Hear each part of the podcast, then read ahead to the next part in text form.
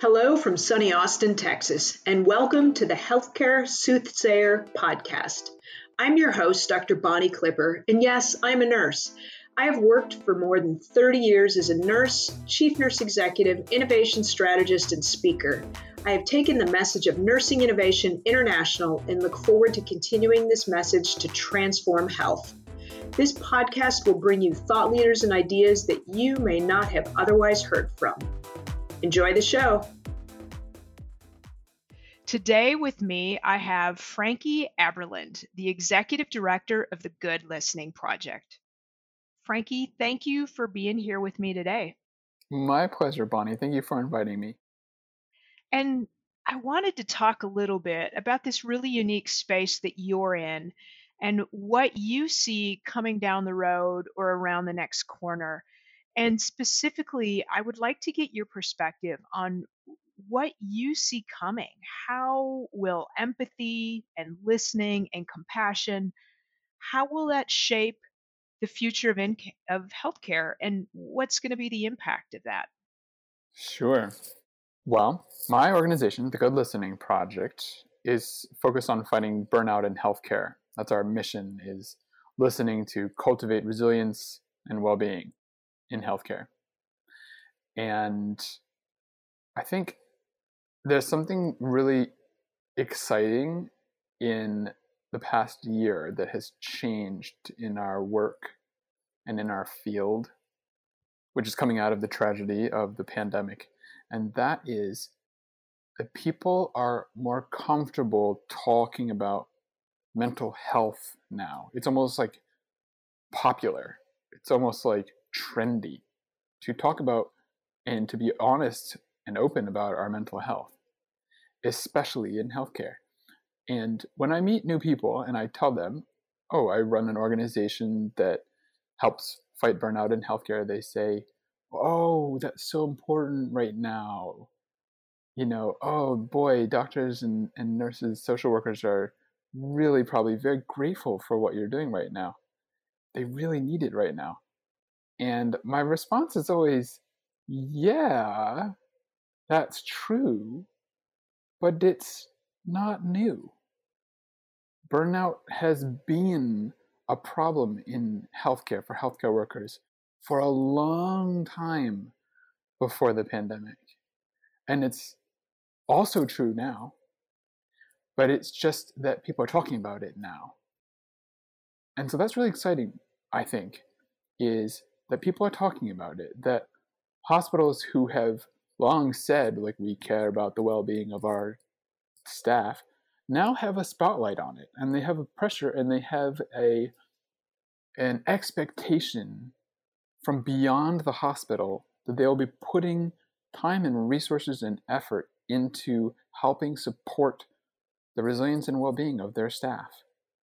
Not just because it is good for their bottom line to retain their talent, but because it's the right thing to do, to take care of, to recognize the emotional burden of the work uh, of, of healthcare and to recognize the need for self care, not just as a responsibility of the individual healthcare worker, but as a responsibility of their employer to create spaces to protect time and resources to make sure that their teams are taking care of themselves and are healthy to be able to support the health of the patients that they're serving.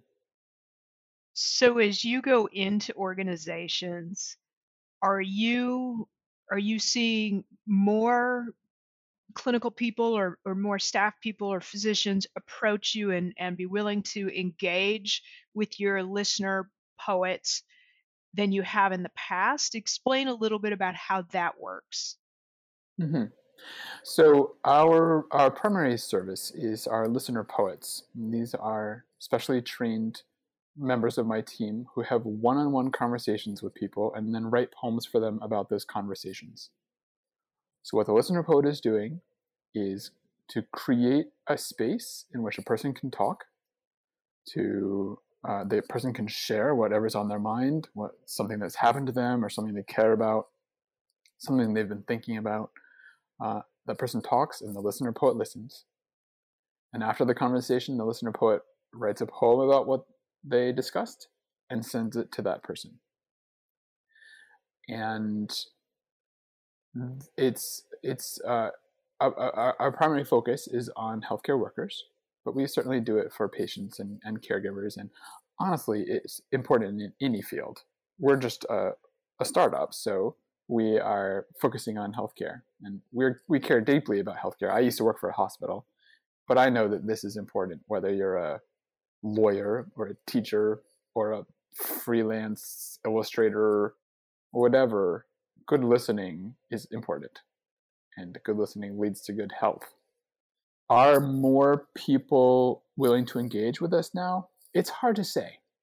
I think that maybe different people are willing to engage with us now.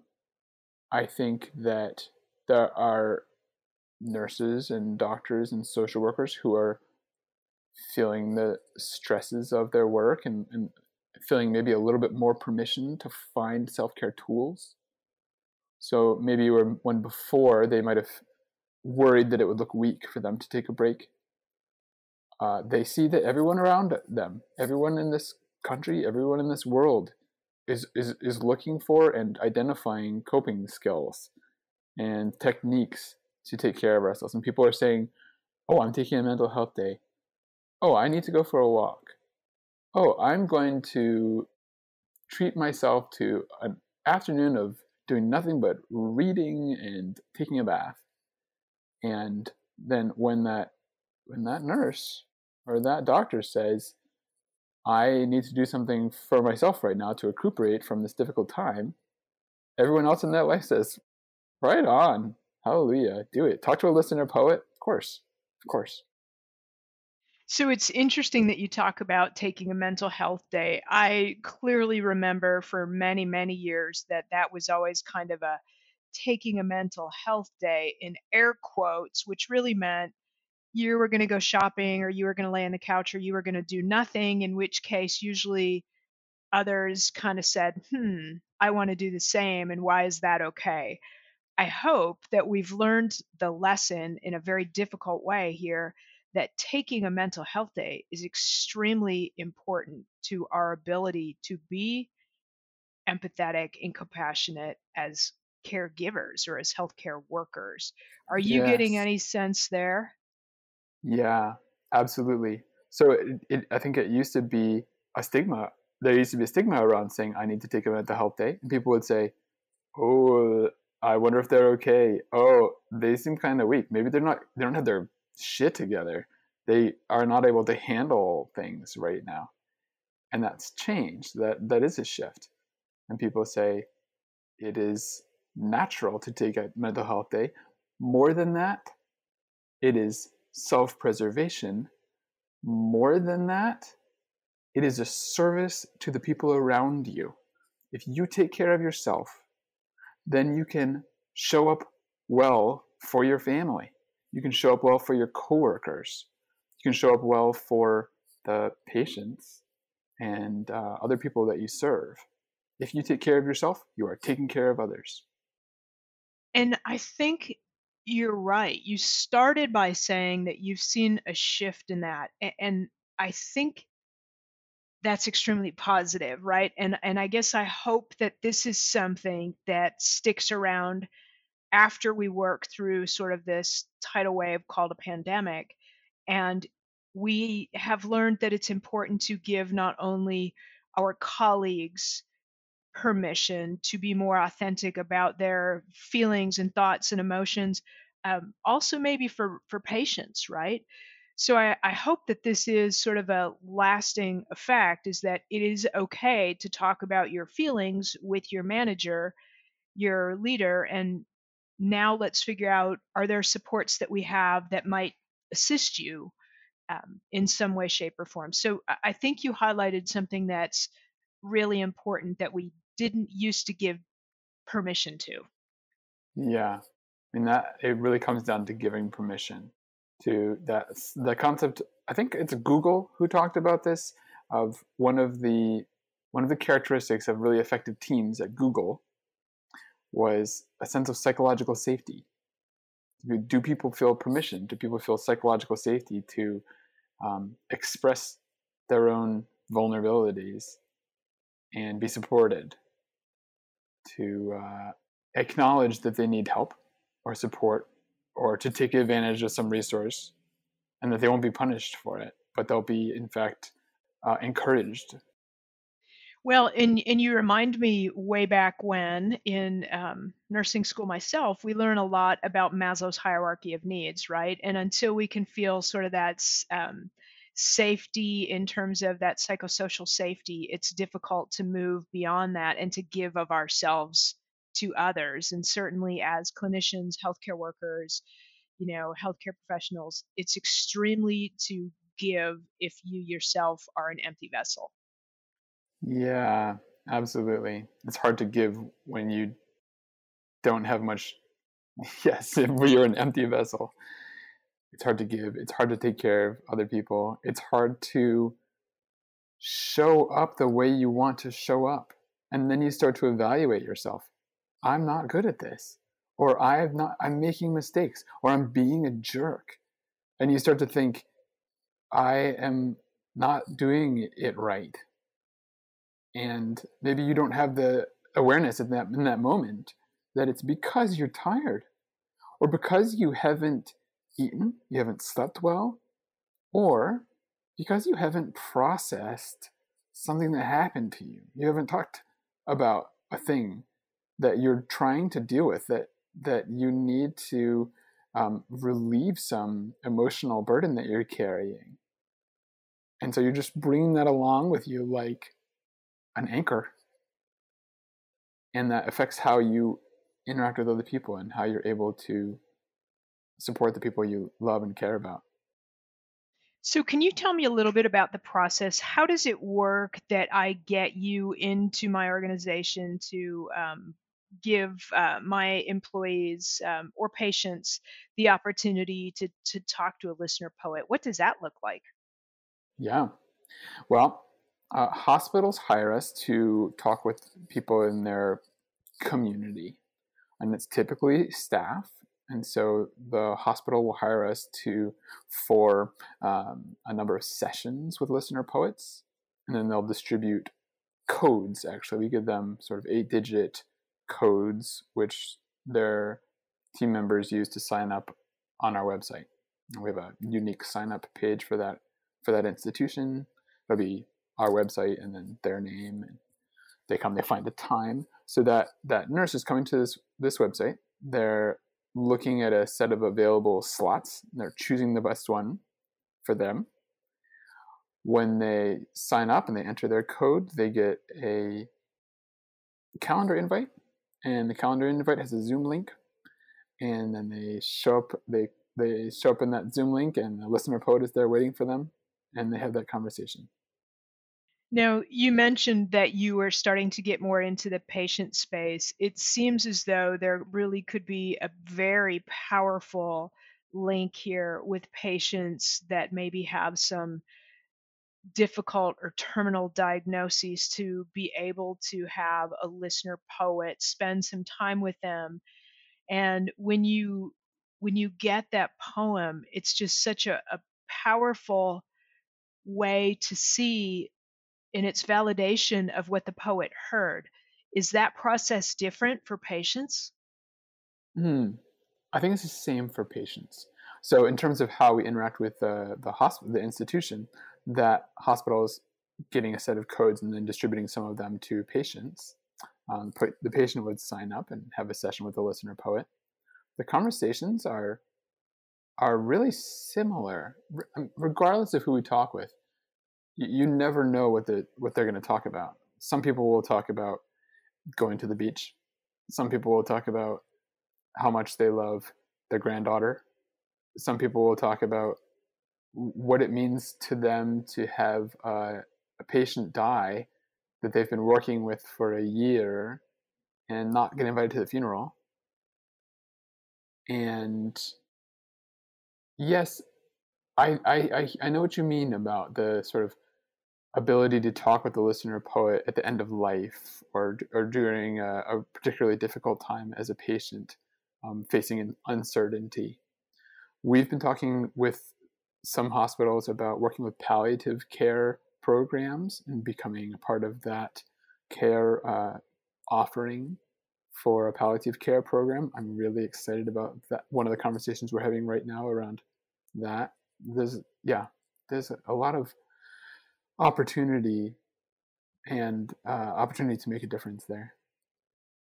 Yeah, I I think back to um, you know certainly I've gone through the hospice process with both of my parents, and I think about what an amazing experience it would be to have a poem you know sort of emailed to you based on what you and your your listener poets sort of heard and processed and and you sort of crank back out these poems and it's just such a really cool way to um, to validate sort of what it is that you've heard and while this is really going to be a terrible comparison in my life as I've lost pets, I get a paw stamp from my vet with their name and date on it. And I have every one of those because it's so important just to have something. So I think about how, you know, hundred times more important it would be to have one of those really amazing poems.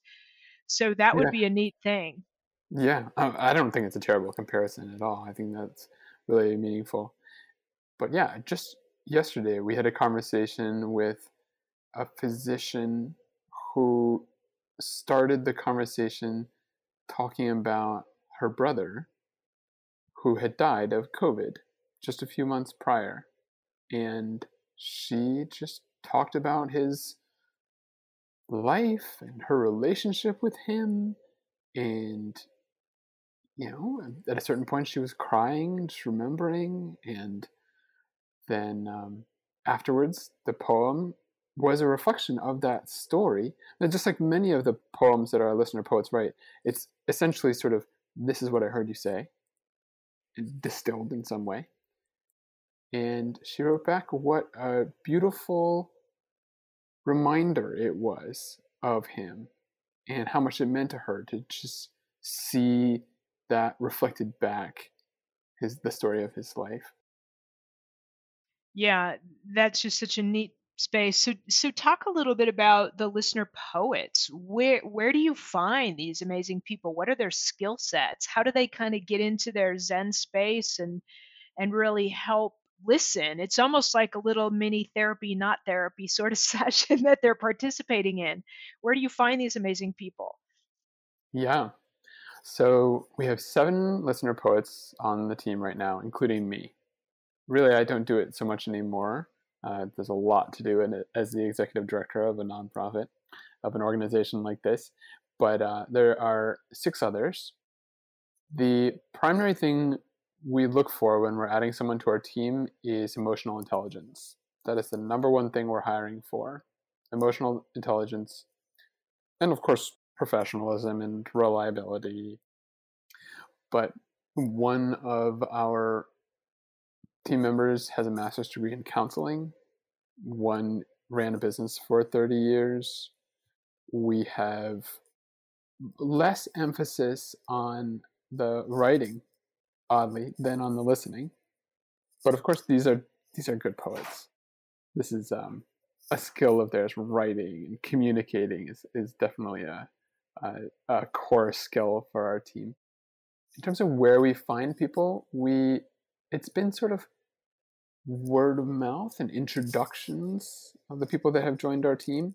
It's clearly people who care about healthcare, people who care about healing, and people who care about listening and empathy, who understand the the importance of feeling heard and the transformative effect that it can have when we bring people onto our team, they are are people who understand what we're doing, but then also don't understand what we're doing because what we're doing is strange. It's unusual. It's an innovation that people have not seen before, and so we do a lot of we put a lot of time into onboarding and training. And we do we we give them examples. We tell them stories. We try to explain the mechanics of it But then we also do uh, sort of sample sessions for them with friends of the organization that we can have them talk with and then write back to and then uh, get feedback from. So there's a lot that goes into getting someone into the position where they can provide this service as a listener poet. But our, our team is just a team of aces, and I'm really, really proud to be on it. You know, as you describe sort of these individuals, it it brings me back a little bit in my career. Um, way back when we actually had a plethora of hospital-based chaplains that were around and on staff and, and in many regards functioned in that service of having conversations to support not only staff you know but of course patients but they were just such a wealth of not only knowledge but support and resources that nowadays uh, many organizations don't have their own chaplaincy teams but have learned to outsource that. Yeah. Our most common feedback that we get from people who participate with uh, who have an interaction with a listener poet is that it felt therapeutic, which I'm really proud of because I, I agree. I think that that it does, and that's part of our intention. But we are not therapists, and we're clear to to say that we are not therapists. We have been compared a handful of times to that chaplaincy tradition that you mentioned. Once I I talked to an old friend who had recently had a big health scare. And I was talking with her and I was saying, Oh, yes, I've started this organization, the Good Listening Project, and this is what we do. And she said, Yeah, do you remember when I was in, I was hospitalized uh, last year? I said, Oh, definitely. I think I came and visited her. She said, Yeah, what, what you don't know is that I almost died. And I said, Oh my gosh. And she said, Yeah, when I was just about to almost die, my mother called for a chaplain. And on my intake forms, when I'd been admitted to the hospital, they'd ask me, you know, what's your religious preference? You know, would you want to ever talk to like a priest or a rabbi or what? And she said, I chose priest because I grew up Catholic, but I'm not really Catholic now. And uh, honestly, I was a little uncomfortable when the priest came in because obviously I was almost I was maybe going to die, but it didn't feel right. And she said, if on that list there had been an option for listener poet, I would have chosen that so quickly. And I was just floored, like, wow, I think I know what you mean, but that is a real honor to hear you say that. Yeah, it sort of puts into perspective how emotional and supportive and really what it gives people the opportunity to to share to vent to get off their chest to codify. I mean they're very important thoughts that get validated. So the work that you guys are doing um, is really pretty amazing uh, frankie. I remember just a couple of years ago talking about this and now here you are. It stood up and it's doing mm-hmm. great. I am wondering if you happen to have a poem handy that you might be able to share with us. Hmm. Oh my gosh, that is a big question. I have a thousand poems handy. Okay, well, I'm going to just take a chance here. I've got one of these books within arm's reach. That's uh, one of these collections we've done recently. Um, this is just a random choice, so um, maybe I'll reach out to you later with another one that's more appropriate. But this one I think is is a nice one. When we present these these poems, we present them with a little synopsis of the conversation. So I'll read that first because it gives a little context. Um, so the, this is what the listener poet, uh, who is Jenny Hegland, this is what listener poet wrote. I love finding the simplicity in life. In life, she said. She shared that she wished others could experience the joy she did in finding life's simple pleasures, like in nature, and in being able to really see into another's eyes. I love when you're sitting with someone you love, and all of a sudden you feel the stillness and quiet and you can just be in that moment together, she said. Her presence struck me as grounded and deeply connected to life. And so here's the poem. It's called Simple Fortune by Jenny Hegland. I love finding the simplicity in nature, woods, the song of birds, and water of Chesapeake Bay. I love feeling the intimacy of being with someone I love when everything else goes quiet and presence drinks us in. I love spreading this fortune just like fairy dust and leaving a little sprinkle with everyone I touch. And that was a poem she wrote for somebody at the Schar Cancer Institute last year. Wow, that's really amazing. Thanks for sharing that. And Frankie, as always, it's been a pleasure today. Where can people find out more about the Good Listening Project? Well, our website is goodlistening.org, but the real action is on our Instagram. Uh, our Instagram is at the Good Listening Project, and you can find some really lovely poems and lines from poems. It's it's quite a beautiful Instagram. We're very proud of it. Awesome. That's incredible. And thanks again for your time today, Frankie. Really appreciate that. Thanks for having me, Bonnie. Absolutely. And thanks for listening today. Thanks so much for listening to Healthcare Soothsayers. I really do appreciate it. If you liked what you heard, please rate, review, and share it with your network. That is how we grow and learn. If you have ideas for show topics or guests, please reach out to me directly at ThoughtLeaderRN on Twitter. For information about this show or any of the others in the Touchpoint Media Network, please check them out at touchpoint.health.